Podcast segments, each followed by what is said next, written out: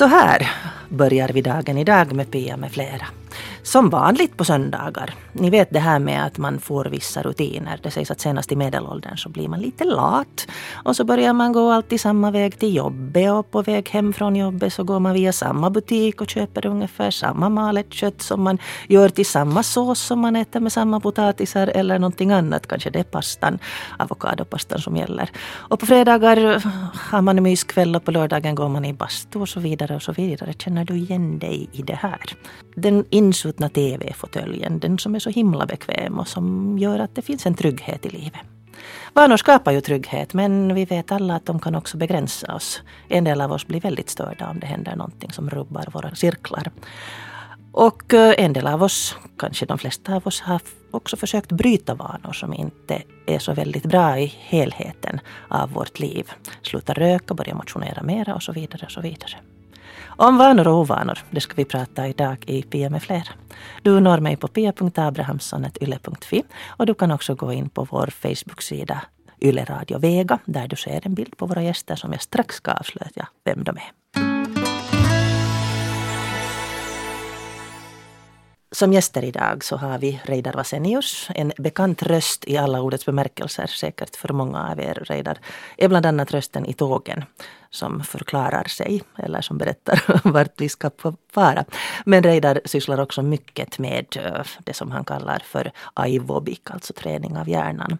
Och den andra gästen är Anna Markelin som inspirerar till träning både inomhus och utomhus och dessutom så håller hon matlagningskurser, det vill säga lär barn att äta vettigt. Men äh, Reidar, vi hörde här Tove Lo som sjöng om habits och hon sjöng om att hon måste hålla sig sysselsatt med rutiner för att slippa tänka på kärleken som hade gått förlorad. Hur är det med det här? Är det så att man kan använda vanor också för att tränga bort saker? Det tror jag absolut. Det är ju helt klart att eh, många av oss säkert känner igen sig när det är tal om att någon nära anhörig har, har gått bort till exempel och det där man sen helt enkelt för att överleva de kommande dygnen, veckorna, till och med månaderna, kanske då helt enkelt koncentrerar sig på det man dagligen annars brukar göra. Det kan vara en stor lättnad. Mm. Det var en bekant till mig som berättade att när hennes man dog så när hon kom hem så ställde hon sig för att eh, städa toalettskåpet. Ja, jag, jag, jag, kan förstå det, förstå det mycket väl. Jag har varit på många begravningar de här gångna åren också, både människor som har dött av ålder och självmord och, och, och, så vidare. I synnerhet i de här fallen av plötsligt bortgång så, det där, så är det ju helt klart att det känns skönt att, att det finns en kontinuitet. Livet fortsätter, mitt liv fortsätter, åtminstone jag som varelse fortsätter att existera ännu en stund och, och la la la, allt, allt är ju som tidigare eller sådär, åtminstone känns det som om allt ska vara nästan OK när man håller på och fortsätter bara som, som man har gjort hittills. Med rutinerna? Med rutinerna, med vanorna. Mm. Du kallar dig uh, personal brainer, alltså mm. det vill säga hjärntränare. Hur är det med, med vanor och rutiner? Varför blir vi så lätt vanemänniskor? No, det är ju egentligen så att de här mönstren som, som i vårt nervsystem bildas mycket fort eh, är helt enkelt grunden för eh, hela vår personlighet. Ni båda två upprepar just nu en massa vanor såsom ni rör med fingret på näsan här eller, eller håller händerna på, på bordet och leker lite med ena tummen. Det känns mycket tryggt att ha den kontinuiteten att leka med tummarna som du gör Pia, just så där som du just nu gör. Du har gjort det tusentals gånger. Jag är inte en stalker, jag har inte varit och, och stirrat på dig eller varit hemskt många gånger just i den här studion med dig. Men eftersom du är en mäns människovarelse på planeten jorden så betyder det att hela grunden i vem eller vad du är är en summa upprepningar, inklusive dina mungipor, just nu ditt sätt att nicka så här för att hålla mig som ja, gäst här. Man ska inte säga mm hela tiden för det stör. ja, hålla mig att tala här liksom. Ditt sätt att hålla håret, hörlurarna, glasögonen, klädseln, allt. Både små detaljer och sen de här stora sakerna på, på, på årsnivå, på årsbasis när vi till exempel firar jul, påsk och så vidare. Det är liksom upprepning efter upprepning efter upprepning på alla plan. Och, och, och då är det inget liksom nu det är inte med, i vanorna fråga om det att det finns liksom någon viss sektor där det, och på den där sektorn handlar lite vanor, att, att de är svåra att ändra på. Nej, allt vi gör är vanor. Också du som sitter hemma just nu upprepar varje minut tiotals vanor, just nu, varje sekund. Och, och det tror jag det, det, är ett viktigt utgångsläge i det hela. Det är ju mycket sådana saker som man inte nödvändigtvis tänker på att det är. Alltså jag menar, det vi är mycket omedvetna om oss själva att det är vana. Vi är inte medvetna om sådana här saker i allmänhet förrän någon kanske på ett smått oartigt sätt på det här sättet påpekar om det och då blir vi kanske smått pinsamt medvetna om en massa vanor och, och, och vet inte riktigt hur vi ska vara. Och, och då, då, är det ju inte fråga om något eh, eh, elakt eller, eller negativt eller dåligt utan det är helt enkelt för att vi ska använda så lite tid och energi som möjligt för att klara oss i vårt dagliga liv. Då upprepar vi oss själva så fort som möjligt och det är, hela, det är hjärnans uppgift. Någon frågar ibland av mig redan varför har vi en hjärna? Som det skulle vara någon stor spännande fråga. Det är mycket, mycket um, intressant fråga kanske men svaret är superenkelt. Det är för att den ska hitta mönster så snabbt som möjligt så den kan börja upprepa. Det, det är hjärnans Det ser man ju på djuren också, att de har sina rutiner. Ja, hos alla varelser. Djuren är inte, inte liksom på något sätt um, sämre än vi på, på många plan, vi, vi, vi fungerar på långt som, på samma sätt. Sen har vi vissa andra funktioner de inte har, men det går vi inte in på kanske här just nu. Men hur är det med hjärnan då? Alltså, händer det någonting direkt i hjärnan då vi, då vi börjar upprepa de här spåren? Eller de här? No, det bildas associationsmönster helt enkelt. Det här med mönster, patterns, kuviot är ju, är ju egentligen det mest centrala begreppet på sätt och vis idag. Vi, vi kan kalla dem vanor, men det lite mer djupliggande begreppet är då helt enkelt mönster. Jag känner igen ditt ansikte och din röst, det är också mönster, det är visuella mönster och så finns det audiomönster och, och, och, mönster av händelser och så vidare i vår omgivning. Och då är vanorna en del, en liten Eh, en, en, en delmängd, en liten underkategori av det som är det neurologiska liksom, centralbegreppet mönster i det här fallet. Allt baserar sig på mönster. Du existerar så länge du upprepar dina mönster. Om du upphör att upprepa just dina mönster, då är du ju inte mera du, då är du någon annan. Och under livet så ändras vi nog dag för dag, långsamt, sakta men säkert.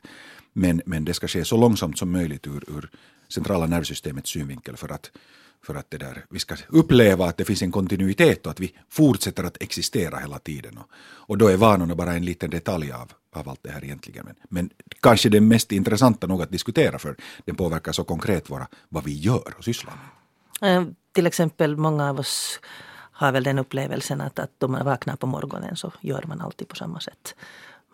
No, du gör, nu gör du med handen så där gör du igen så där med. Så där har du gjort nu tusentals gånger. Du viftar med handen just, nu skrattar du på det där stället, du där dina ansiktsmuskler kontraherar och du skrattar och, och, och ler just på det där stället. Om jag skulle börja uppföra mig på det där stället skulle människorna bli skrämda.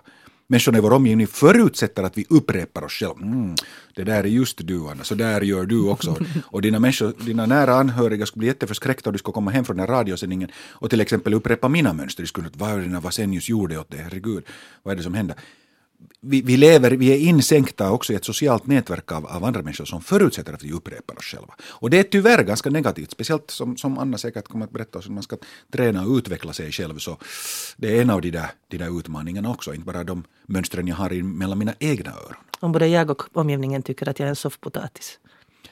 Ja, de vill att du ska vara en soffpotatis, en supare, en rökare, en ridare eller vad man nu sen alltid är i olika skeden av livet. För om du slutar vara det och du inte kommer ut på rök och tobak med dem, eller du inte sitter och äter goda, goda det där eh, croissanter med mycket, extra mycket smör, så känner de sig som dåliga människor. För plötsligt så finns det en kontrast, det finns en skillnad. Vad har du börjat äta morötter nu? Vad ska inte vi titta nu här och sitta och äta choklad hela kvällen igen? På, på, på bio. Nu känner, får du mig att känna mig dålig. Kritiserar du mig? Och, och då vill de, de jobbar hårt för att du ska hålla dig kvar i dina vanor. Och, och, och det finns mycket annat sånt här också som, som, som inverkar. Och om vi håller, skulle hålla på att ändra oss på oss hela tiden, då skulle människor bli rädda. Galna människor är oförutsägbara. Hjärnans huvudfunktion är alltid att skapa förutsägbarhet. På basis av vad som hände tidigare ska den göra allt den kan för att det nu ska upprepa sig. För det är tryggt och då vet den att då kan den med högsta sannolikhet överleva.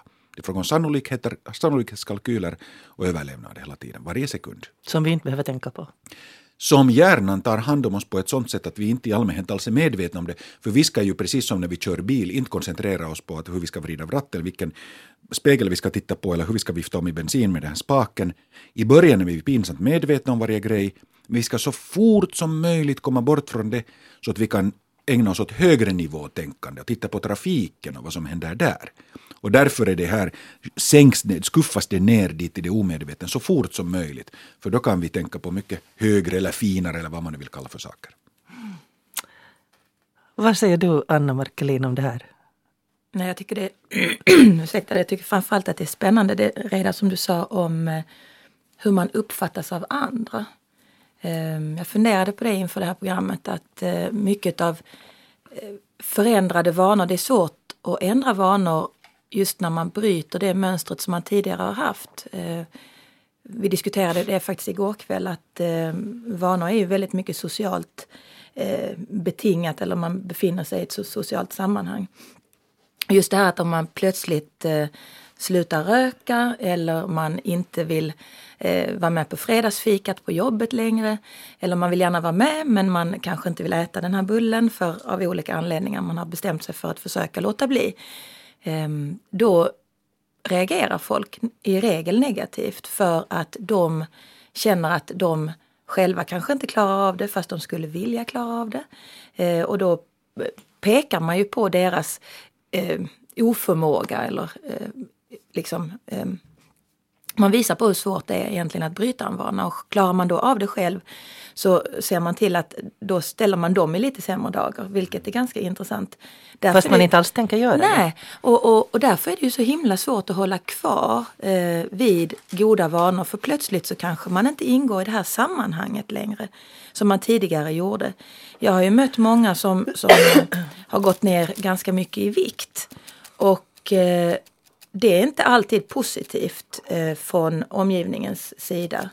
De eh, kan få negativa kommentarer kring det. Att nu, nu, nu, nu ser du allt lite mager ut. Att, eh, är, du, är, du, är, det sant, är, är, det verkligen så att du ska fortsätta gå ner i vikt? Du ser lite tärd ut och sådär. Så att, men då är det inte så lätt att hålla fast vid vid goda vanor även om man faktiskt mår mycket bättre själv av sin livsstilsförändring om man nu har haft ett problem, haft, haft en övervikt.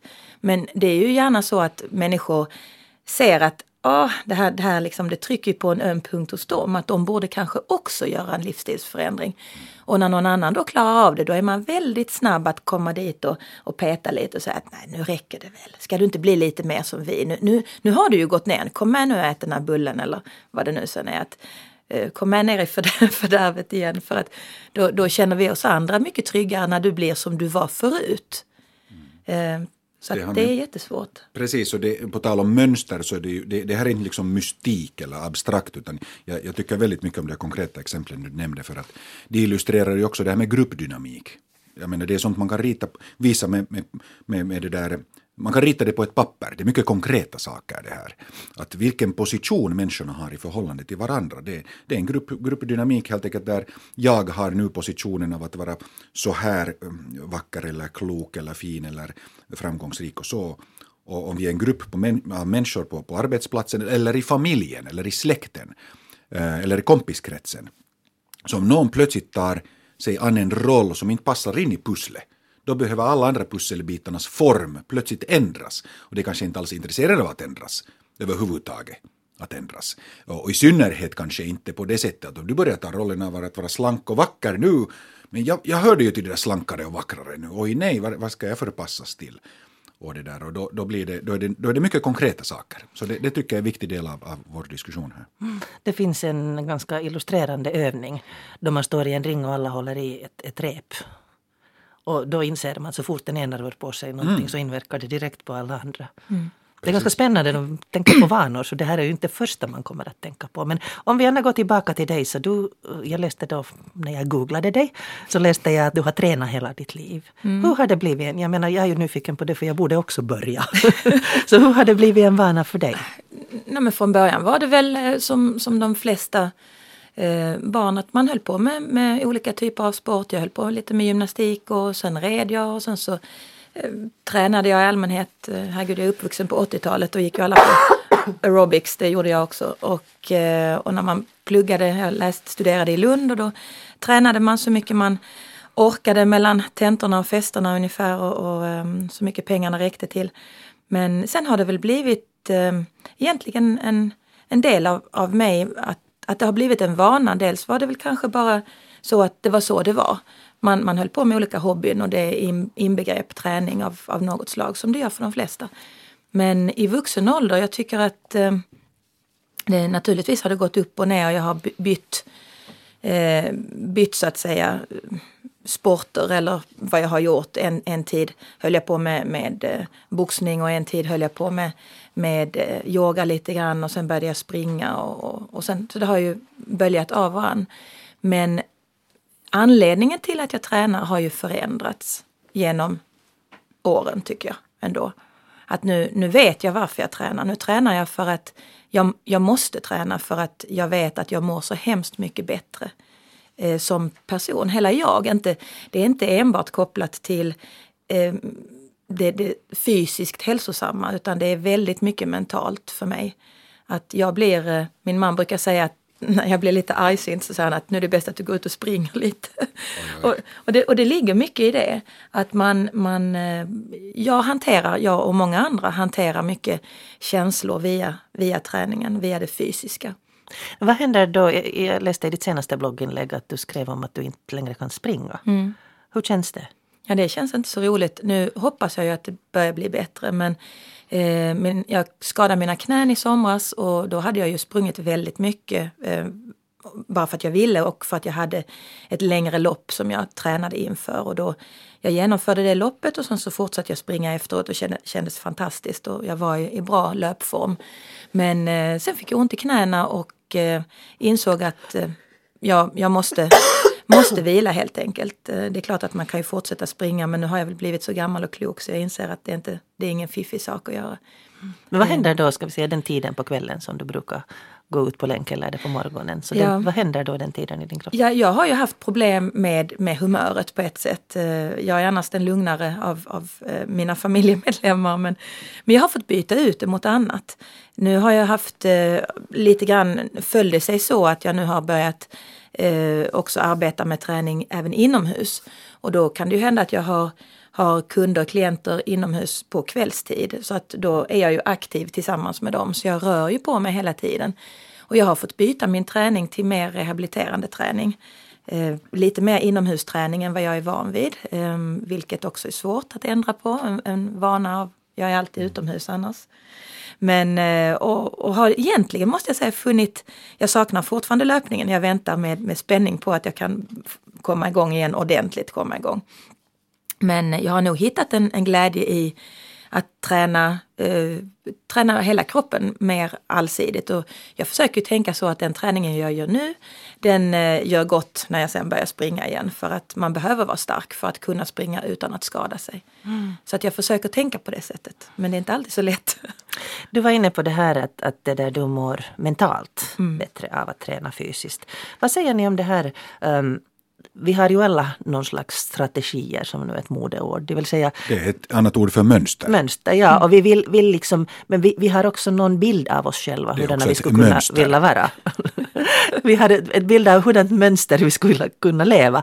Det här att, att många gånger så blir ju en vana hinder, ett hinder för det. Till exempel om man röker så blir det ett hinder för det, den bilden man eventuellt har av sig själv. Att man uh, kan andas bekvämt och att, att man är liksom en sund människa. Så hur, hur kan man då liksom använda vanor för hjälp, som hjälp att hålla fast eller hitta de här livsmålen? Ja, det, det var väldigt spännande bara att lyssna på. Ursäkta att jag började liksom, lite flika in där när du talade Pia, jag ber om ursäkt. Men, men jag kunde inte låta bli att, att liksom lyfta fram det faktum att det, det du talade om var mönster på mm. olika plan. Strategi är bara ord för en, en plan, ett mönster man lägger upp där man liksom tänker sig att så här ska det gå i framtiden. För hjärnan arbetar med sånt hela tiden för att man liksom ska eh, maximera sannolikheten att man vet hur det kommer att gå, så att man är förberedd och klarar av det helt enkelt. Och, det där. och sen när du ser om en bild av mig själv så det är en konfiguration, det är som en form eller en struktur. Det är också ett mönster. En bild av sen slutresultat. Inte kanske av vägen som en strategi eller en väg utan, utan en bild av slutbilden. Det är också ett mönster. Och det där, I de här fallen så är det helt klart att om man har någon slags lockande eh, framtidsbild av sig själv så är den oerhört värdefull. Det är klart att om man ser sig själv eh, Ja, ja, vi, vi talar nu om, om fysisk motion. On mikä on en muuksi mä tuus. Ja, låter det ja, finsk låt. Jag är vad jag är och jag blir inte annorlunda. Ja precis, tyvärr. Och det, det är en ganska tragisk låt därför för att det där, nu är det ju helt klart att när vi talar till exempel om, om, om att vara i, i gott skick, i bra, god fysisk form, så är det helt klart att eh då man ser sig själv som en person som är i god form, så då, då är det helt klart att sannolikheten är mycket större att man faktiskt är det. Om man ser sig själv som att nå jo, nå, jag är nu sån här och jag tycker nu om godis och jag orkar ju inte träna, så upprepar man det här som en upprepning, så, så då, då, då är det helt klart att sannolikheten att man gör något åt det är mycket, mycket, mycket mindre. Så att på det sättet är det värdefullt att kunna tänka sig någonting nytt och ta det som ett, ett nytt mönster. Man kan ändra sina mönster, absolut, och det, det hör tror jag till det mest intressanta vi kan snacka om idag. Mm. Mm. Hur gör du Anna, när det kommer en sån här uh, lätt överviktig person som har en dröm om att vara Ja, där är ju ett par, par knep. Eh, dels det som du just nämnde redan att, att affirmationer är ju jätteviktiga. Att man faktiskt ser sig själv i en ny situation eh, där man, där man vill vara. Och eh, där man, så att man känner att, att jag hör också dit. Eh, jag är, inte, jag är inte ständigt, ständigt någon som alltid misslyckas utan att man tittar framåt och tänker att jag lika väl som någon annan kan hamna där jag vill. Det handlar ju bara om själv vilka mål, målsättningarna man sätter upp så att de är mm, vettiga och möjliga att nå. Det här handlar ju inte bara om träning, det handlar ju om studier, om vad som helst, det arbete man vill ha eller den roll man har i sin familj. Om man alltid är den argsinta men kanske inte trivs så bra med det så kanske man också kan tänka sig framåt att, att det finns möjligheter att ändra på det.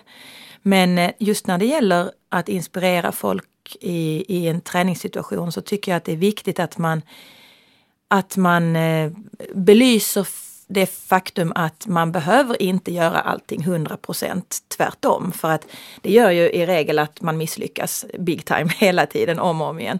För det finns ingen av oss som är 100% på någonting. Utan att gör man sisådär 70% rätt så, så, så är resten ditåt. Liksom. Det, då, då är man åtminstone på den positiva sidan. Och, och, då går det framåt. Den här 80-20-regeln är ju väldigt applicerbar på, på eh, hälsosamma vanor också. Att det spelar inte så stor roll om man eh, jag menar, det finns ju ingen som kan äta 100% korrekt enligt vissa mönster. För det, det orkar man ju inte, det, finns, det är ju omänskligt. Och då, då faller man in i negativa beteenden igen och, och så blir man ledsen och så tycker man att jag misslyckas ju bara hela tiden. Och då är det ännu svårare att börja om på nytt. Att istället tänka att okej, okay, om jag nu ska ändra mina vanor så, så vad vill jag absolut inte fortsätta med? Då, då börjar de där. Och, och sen så kan de andra sakerna som är lite sådär tveksamma, men behåll dem då så länge. Sen kan det ju hända att man bara av rena farten blir av med dem också. Eh, och blir man inte det så kanske det inte är hela världen. Eh, jag har ett, ett par eh, kunder som jag möter som eh, jag har framförallt en, en tjej som är helt fantastisk på många sätt och eh, hon var mycket, mycket, mycket bestämd när hon kom först och sa att eh, jag vill gå ner så här mycket i vikt och det ska jag göra på sex månader. Och så sa jag att varför är själva siffran så viktig? Att kanske man kan komma förbi det där och tänka att är det inte bättre att jag fokuserar på att börja må, må bra? Och kanske bli starkare, bli piggare, bli gladare. Och hon var mycket tveksam till, till mitt tankesätt för att hon hade bestämt sig för att hon skulle gå ner det här i vikt. Sen har vi jobbat mycket med det och, och, eh, och nu så är hon inte alls speciellt eh, fokuserad på vikten längre. Däremot så kommer hon ju varje vecka mycket troget och, och berättar hur folk kommenterar att hon ser piggare ut. Hon har gått ner i vikt men det, det är inte det är, inte, det är helt sekundärt. Hon har blivit starkare, hon har minskat i storlek. Eh, men framförallt så, så är hon annorlunda. Hon, hon, liksom, hon, hon utstrålar mycket mer energi och det påverkar hennes, hennes eh, eh, självkänsla väldigt positivt. Jag tror att en, en viktig aspekt av det här är, är just det att man eh, tänker på de här liksom livsmönstren som man är i just nu. Inte bara att man eh, Ja, eller som du sa Anna, alltså perfektionism är ju, kan vara väldigt, väldigt farligt. Man har en idé och därifrån får vi ordet idealisk. Och eftersom ingen av oss är på något sätt idealisk utan vi är nu kött och blod, det här är ett fyrdimensionellt vanligt universum istället för någon slags fantasirymd av idéer som, som bara är abstrakta, liksom perfekta idéer, så betyder det att vi kan aldrig uppnå det. Ingen av oss har någonsin sett en äkta cirkel. Det är bara liksom grova approximationer av det. Och det betyder nog det att även om idéer kan vara kraftfulla så, så när jag jobbar med människor så är det ju framförallt fråga om det där att man fokuserar sig på varje sak, eh, varje eh, framgång som, som man får. Ser du, nu har du gjort något som är genast är annorlunda än, än, än det var tidigare. Och då betyder det, det att, att man verkligen kommer eh, till det som, som Anna också var inne på, att man från de här abstrakta idéerna, tankarna i sitt huvud lyckas gång efter gång fast med små steg, vilket, vilket är helt okej okay och till och med det, det, det vanligaste, eh, omsätta de här tankarna och idéerna till handling. Och det är ju där det ofta ofta liksom uh, tryter helt enkelt. Man, man, man har massa fantasier och så, så, så slår man sig själv sådär mentalt sett, oj nu uppnådde jag inte igen det här idealet eller det här, det här träningsprogrammet som jag la upp för mig eller, eller matprogrammet eller något sånt. Och jämför bara nuet med den där perfekta bilden hela tiden. Istället för att märka att oj, den här bilden är redan bättre än den som var igår eller förra veckan. Och det här jämförelsen, liksom pattern management, mönstermanagement eh, eller vad man nu vill kalla det, så det, det, det, det är oerhört viktigt och det ser jag som en av de mest centrala färdigheterna. Att jag brukar inte tala ens om, om trick eller knep eller något sånt, utan det är färdigheter. Det här är nämligen lättare sagt än gjort. Så att, så att det är ju inte något man bara säger och så gör man det, utan det är någonting man får hålla någon på att jobba med för att lära sig att göra så här som jag just beskrev. Jag låter ibland vet jag som en besserwisser när jag förklarar nu ska du tänka så här. För människor är inte vana att man ska säga dem hur de ska tänka. Herregud, nu kan jag ju tänka. Nå, nu kan du sitta också och tusentals människor sitter sönder sin egen rygg varje dag. Vi är de facto mycket omedvetna om vad vi håller på med. Livet är till väldigt stor del vardag och vi lever våra liv mycket på rutin. Jag frågade några människor i Ekenäs igår, eller förrgår var det faktiskt, om det där, vad de tycker om, är de vanemänniskor eller inte? Sådär. Vem är det jag träffar här? Christian. Är du en vanemänniska? Jo då. Alla, alla är vanemänniskor, mer eller mindre. Hur uttrycker det sig då? Allt går av gammal vana, som det har gjort i hundra år och så vidare. Men finns det någon vana som du skulle vilja bryta? Nej, egentligen är jag ganska nöjd med det här. Så att, så att den inte, inte skulle... När man har vant sig dessutom vid det här så är det, det är lugnare och skönare på det sättet. Är det så att det gör livet enklare? Jag skulle säga det, bra mycket. Hur är det med frun får jag fråga er om ni är en vanemänniska? Ja, det beror på vad man menar med vanemänniska. Visst har jag mina vanor, det är klart. Jag kan nog avvika från dem om det gäller. Men vad är det för vanor jag borde ta ställning till? Finns det någon vana som ni har försökt bli kvitt och inte lyckas? Jag har inte försökt bli kvitt från egentligen från någon ovana så att säga. Och inte egentligen från någon vana heller. För det, mina vanor vill jag ha, som att läsa morgontidningen och få mitt morgonkaffe. Och det ska vara en papperstidning. Och vem var det jag pratade med? Kristina Duvholm. Bra, tack Kristina. Hej. Ja. Och här träffar jag Elsmaj. Hur är det med dig? Är du en vanemänniska? Ja, det är jag nog. Och hur syns det i vardagen? Varje fredag och handla till exempel. Och sen rutiner hemma så är också på samma sätt. Att man, när man stiger upp så, så gör man sina sysslor. Precis. Nå, finns det någon vana som du skulle vilja bryta? Jag vet faktiskt inte. När man är i den här åldern redan så tro, inte skulle jag säga det åtminstone. Nej, har det funnits någon sån som, som du har att du slutar röka eller någonting? Nej, jag har inte rökt aldrig. Eller jo, just jag har smakat på tobak. jo, men, ja, men inte, inte, det var, jag var 15 år och två cigaretter och det är allt. Så det har ni inte blivit en vana? Nej. Hur är det med mannen då? Är du en vanemänniska? Säkert, vad jag vet. Hur är det med rutinerna, betyder de mycket för dig? Ja, inte vet jag vad de betyder egentligen men att det mesta går nog lite på rutin kan man nog säga. Finns det någon rutin eller någon vana som du skulle vilja bryta? Mm, nej, inte vet jag det. Inga nyårslöften om att börja röra på sig mera och äta hälsosamt? Det gör jag, burit nog tillräckligt. Jag har cyklat 1700 kilometer i år och, och gått över 700 kilometer. Så det har jag något dåligt samvete för. Men hur får du dig iväg då? Jag fick egentligen start kanske 84, egentligen tidigare, för vi började spela badminton då riktigt sådär på allvar. Som motionärer, nog förstås. Pojken min, och, han var ju liten då han, och, men han, han var intresserad och så vi for med i badmintonklubben. Och från 84 till, till 2005 var jag där och spelade två, två, tre gånger i veckan hela tiden. Och, och det, det gjorde gott. Man fick en sån jäkla kondition att... Bra, tack, tack ska du ha.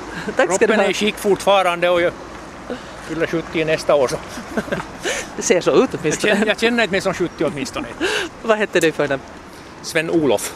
Bra, tack ska du ha. Hejdå. Hej då. Och så träffar jag Emma här då. Är du en vanemänniska?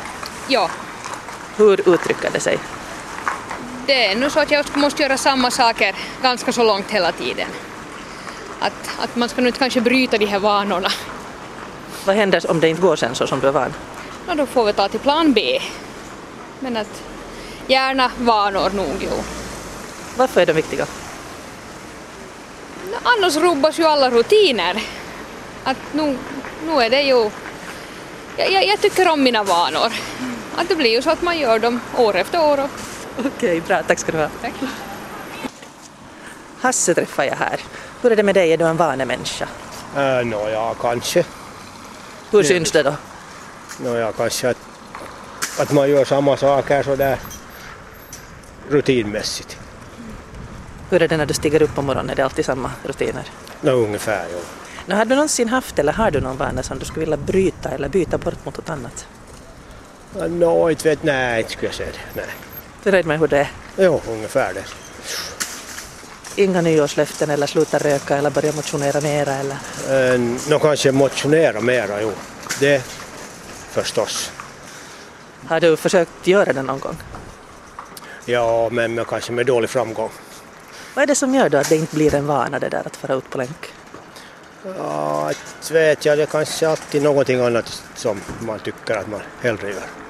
All right. Tack ska du ha. Ja, tack. Där hörde vi några röster. Eh, redan Arkimedes konstaterade att rubba icke mina cirklar när romarna kom. Och han satt i stranden och ritade cirklar och de steg på dem.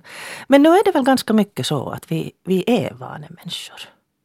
Ja, det, för, för min del så, så vill jag nog konstatera att det, det är helt enkelt kärnan av vem jag är. Jag är en, en, en mängd vanor. Jag talar med sån här dialekt. Dialekt är bara ett annat ord för mönster. Anna har en härlig egen dialekt och du har sådär ganska neutral, sådär filmatisk radiomänniskor liksom sätt att tala och svårt att lägga tummen på riktigt vilka alla intryck som har kommit in, in i dig. Men när jag talar till exempel så är det ibland människor som konstaterar att jaha, kommer du från östra Nyland? Och jag är uppvuxen i östra utkanten av Helsingfors, Nordsjö, Söderkulla, Hertonäs och så vidare. Så, så det, det är ett tecken liksom på det att det, det blir nog på alla, alla nivåer.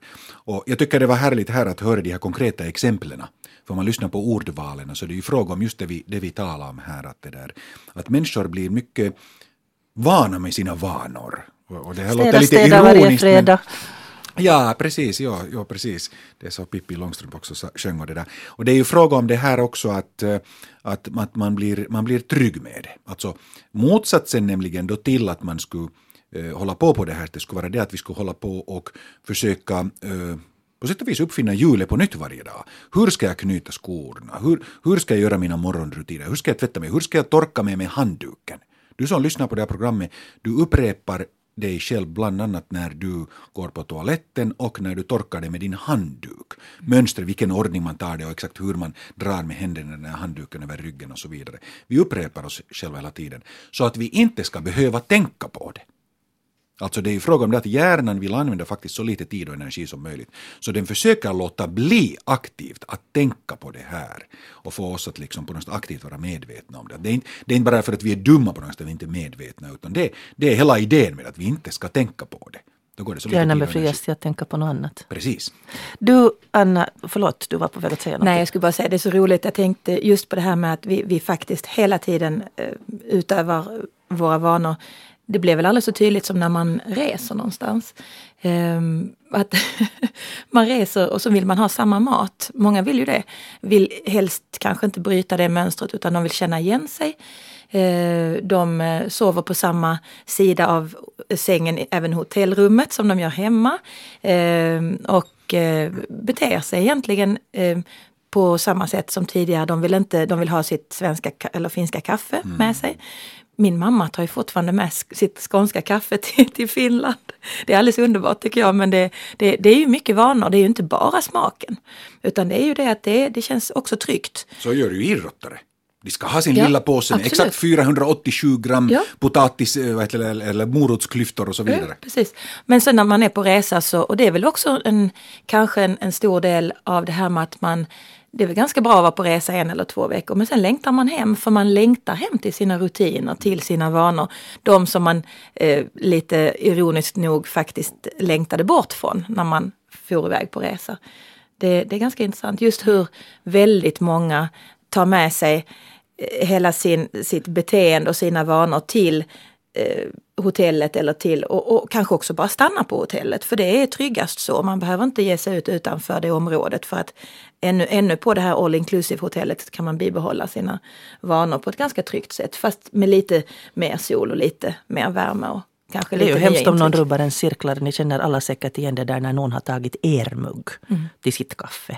Eller satt sig på er plats Jag har i hört bussen. legendariska berättelser. Men jag tror det är viktigt att man liksom äh, bygger in förändringar i sitt eget liv. Att om man, att alltså alla ändringars moder är vanan att skapa nya vanor. Och då, då betyder det ju naturligtvis det att man sätter sig helt enkelt i olika positioner, på olika platser, också på, på arbete eller vid, vid middagsbordet där hemma eller vid mötesbordet och så vidare.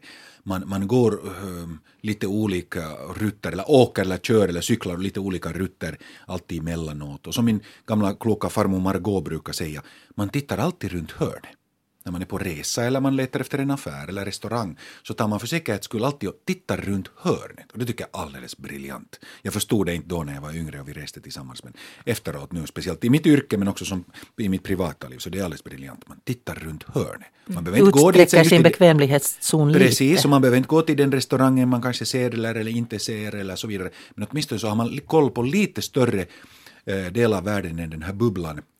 Problemet är annars nämligen det att många människor driver sig till demens. Ehm, på det viset att, att om, om till exempel då ett barn kommer och säger att, att titta, titta, att jag, jag det där eh, downloada eh, Kisus nyaste klipp från tuben på min nya kommare. Och, och, och, och då, då, då, kan- då kan inte eh, farmor eller farfar nödvändigtvis alls minnas vad det här ungdomen sa. Efter 30 sekunder så började de tala någon kommare eller någon kisun. Eller vad, vad, liksom, vad- vad är det här för någonting? De, de, de kommer inte ihåg det. För vi minns bara det vi känner igen.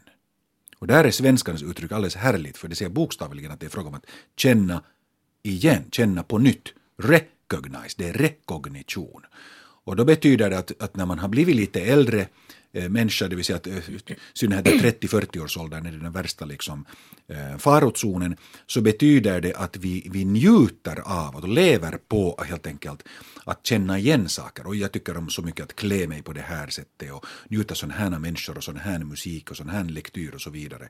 Och, och det där och, och, och- och förändringar känns, känns äckliga. Också därför för att vi begriper allt mindre av vad de där ungdomarna talar om. Och det här förvärras när vi kommer 50, 60, 70, 80 års åldern så begriper vi inte vad de ser i nyheterna, vad ens våra ungdomar säger åt oss och då beror det inte på att vi har liksom, hjärnan inte skulle fungera utan för att vi har bara njutit helt enkelt alldeles för länge. Vi känner inte igen det. Precis.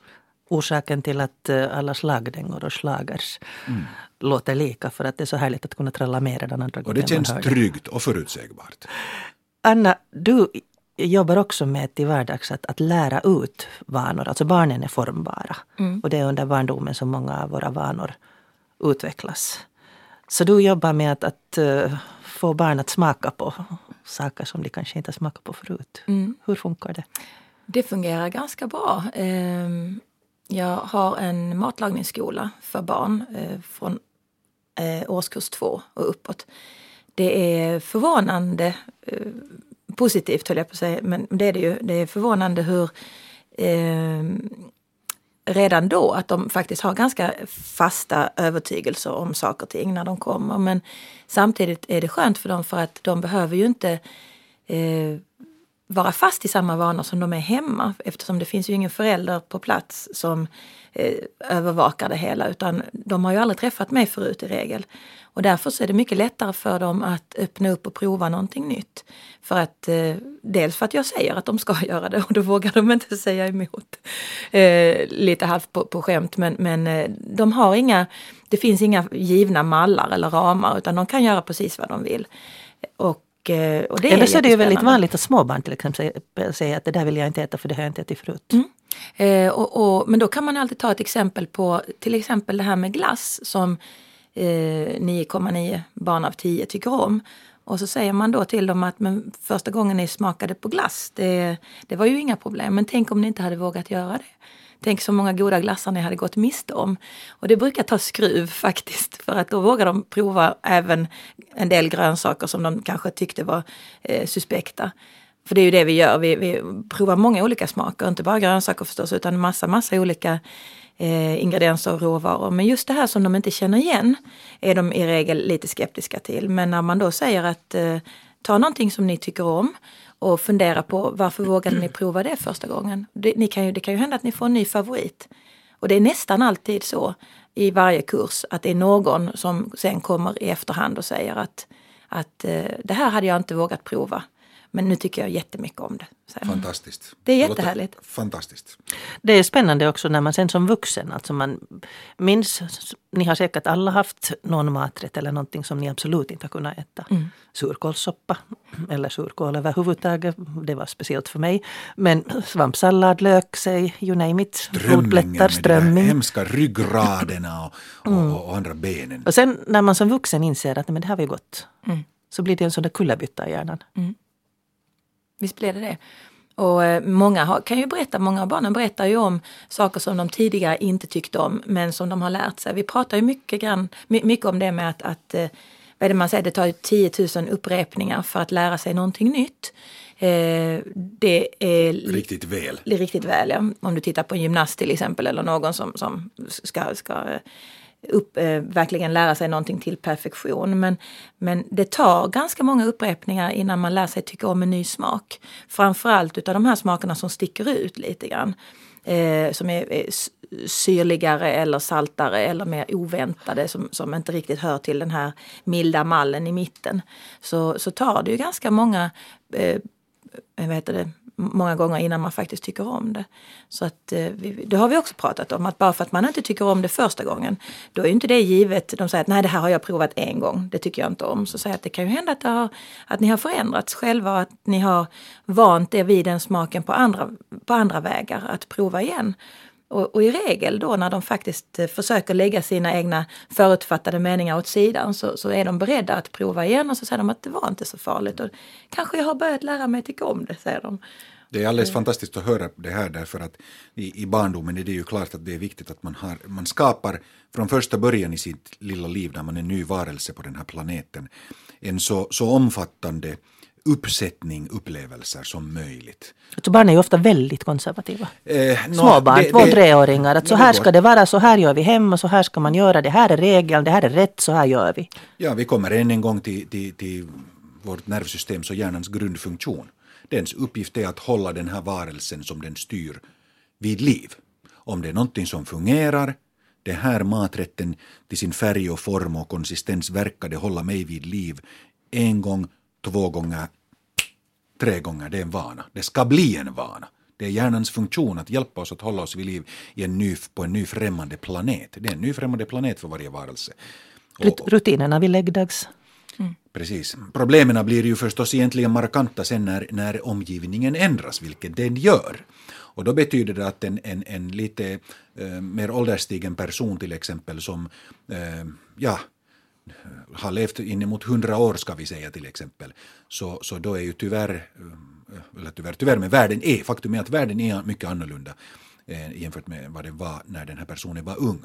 Och då, då betyder det att det ställs allt större, eh, liksom, hårdare krav på våra hjärnor nu. För 2000 år sedan, livet var kort, 30-40 år, 50 år max kanske, och man åkte med samma, likadana åsnor och hade likadana lerkärl från, från början till slut. Nu lever vi längre och världens ändring har accelererats. Och det är därför det finns ett allt större behov för just det här som vi snackar om idag. Att man kan skapa nya vanor. Och, och, och det här låter kanske filosofiskt men det är fråga om mycket konkreta medel och mycket konkreta metoder och tekniker. Att man blir skicklig på att, att det blir en vana att bryta vanor, att, en vana att skapa nya vanor hela tiden. Och, och det, det, är frågan faktiskt man gör konkreta massa små saker varje dag i sitt liv. Man ändrar på sin sittställning, man torkar sig på annorlunda sätt med den där handduken. Man byter hand när man borstar tänderna. Och man tar som vana att varje dag när man promenerar någonstans kolla att vilken ny väg kunde jag gå nu? Alltså man aktivt tänker att jag går inte över vägen vid den här övergången utan jag går istället 50 meter nu på den här sidan om gatan och först sen går jag över gatan vid de där röda ljusen. Hast du mir gesehen? Just vid den här övergången har jag ju inte gått på nästan ett år. Men det nästan rycker ju i kroppen när man är van att göra på något sätt. Um, Anna Markelin, du flyttade till Finland för 12 år sedan, mm. från Skåne. Mm. Det var en massa vanor som bröts. Ja, det kan man säga. Hur kändes det? Ja, det var ju, vi hade en liten, en liten stopover i, i Stockholm men eh, det var stora förändringar. Eh, naturligtvis byta land, eh, möta ett nytt språk som jag naturligt, jag fortfarande inte behärskar på något sätt. Men, men, eh, och, och, väldigt mycket, eh, det var annorlunda. Även om, om eh, människorna är, är jättetrevliga och jag trivs ju fantastiskt bra, annars hade vi inte stannat här. Men, men eh, många nya rutiner, många nya sätt att se saker som skiljer sig ganska mycket från, från det svenska sättet. Och eh, lite nya traditioner. Eh, ja. Inte man brukar säga att, som vi var, hade igår. Eh, eh, ja, man brukar säga att Nilla on se kulttuuriero. Alltså de har den där Verkligen. kulturskillnaden. Men har du förändrats i och med att du kom i en ny miljö? Det har jag ju säkert.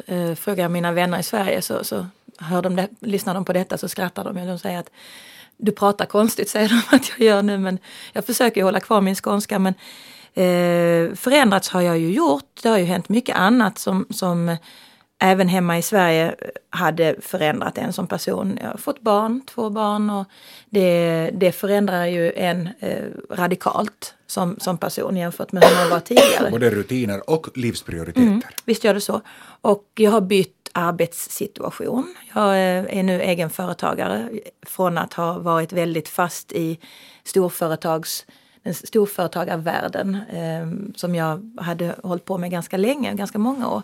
Så det, för mig är det kanske en av de största förändringarna. Att bryta, eh, bryta mitt mönster och skapa nya vanor när jag inte till exempel har en massa kollegor runt omkring mig som jag alltid hade tidigare. Jag har ingen kaffepaus att gå på längre, den får jag skapa själv.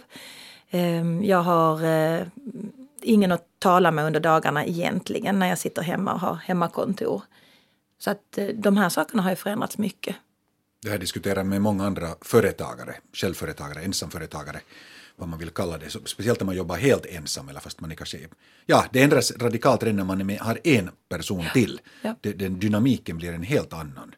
Och det, där, och det, det hör till det tyngsta nog att, att hålla på, inte bara kanske vara ensam, ensam utanför personligt människoförhållande men men, men också för många det att man, man jobbar ensam.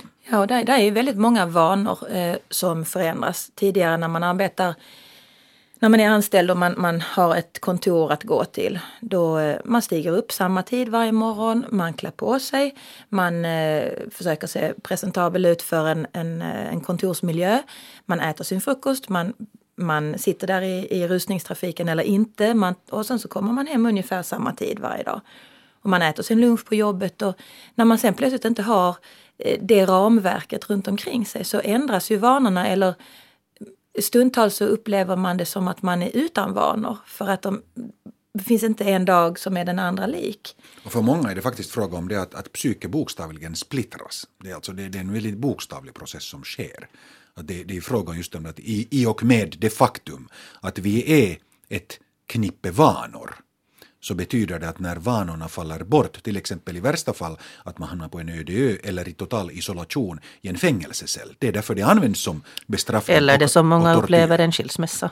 Absolut, och, och då talar vi om det, alla de här exemplen vi nu går igenom, de är konkreta liksom exempel på just det där att hur, hur oerhört värdefulla och viktiga de här mönstren är. Det är de som håller ihop oss, det är det som vi är som varelser. Och om någon i värsta fall stänger in oss i en liten 3 gånger 3 gånger 3 meters låda utan någonting annat.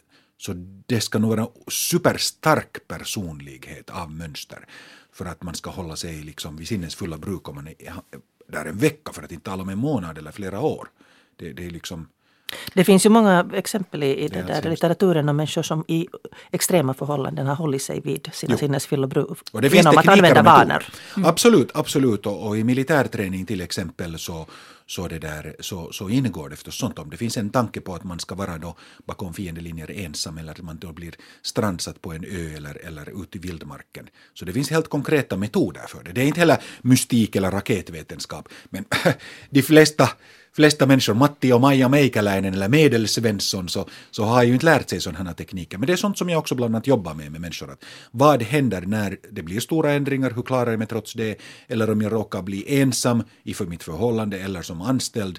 Och, och i vissa fall så faktiskt om man är ute i vildmarken eller, eller total isolation så man kan klara sig. Det finns metoder för det. Vi har vad vi behöver inne, vi- inne i oss. Bara vi inte liksom, det inte blir panik utan vi vet vad vi gör så, så det, är inte, det är inte heller supersvårt. Problemet är bara att vi inte har de där metoderna i allmänhet. Vi får in- ingen undervisning. Nej, men kanske också ibland att man eh, påminner sig själv om att stanna upp och konstatera att, att nu ser inte livet likadant ut som det gjorde tidigare. Det behöver inte betyda att det är sämre. Exakt. Ehm, när man inte har de rutinerna man hade tidigare så det är lätt att tycka att eh, det här är inte så lyckat, eh, jag gör på fel sätt. Men, men att man då försöker kanske ta en kort paus och tänka att det här är kanske minst lika bra som det var förut. Även om, om inte mina rutiner nu liknar de jag hade tidigare. Jättefint.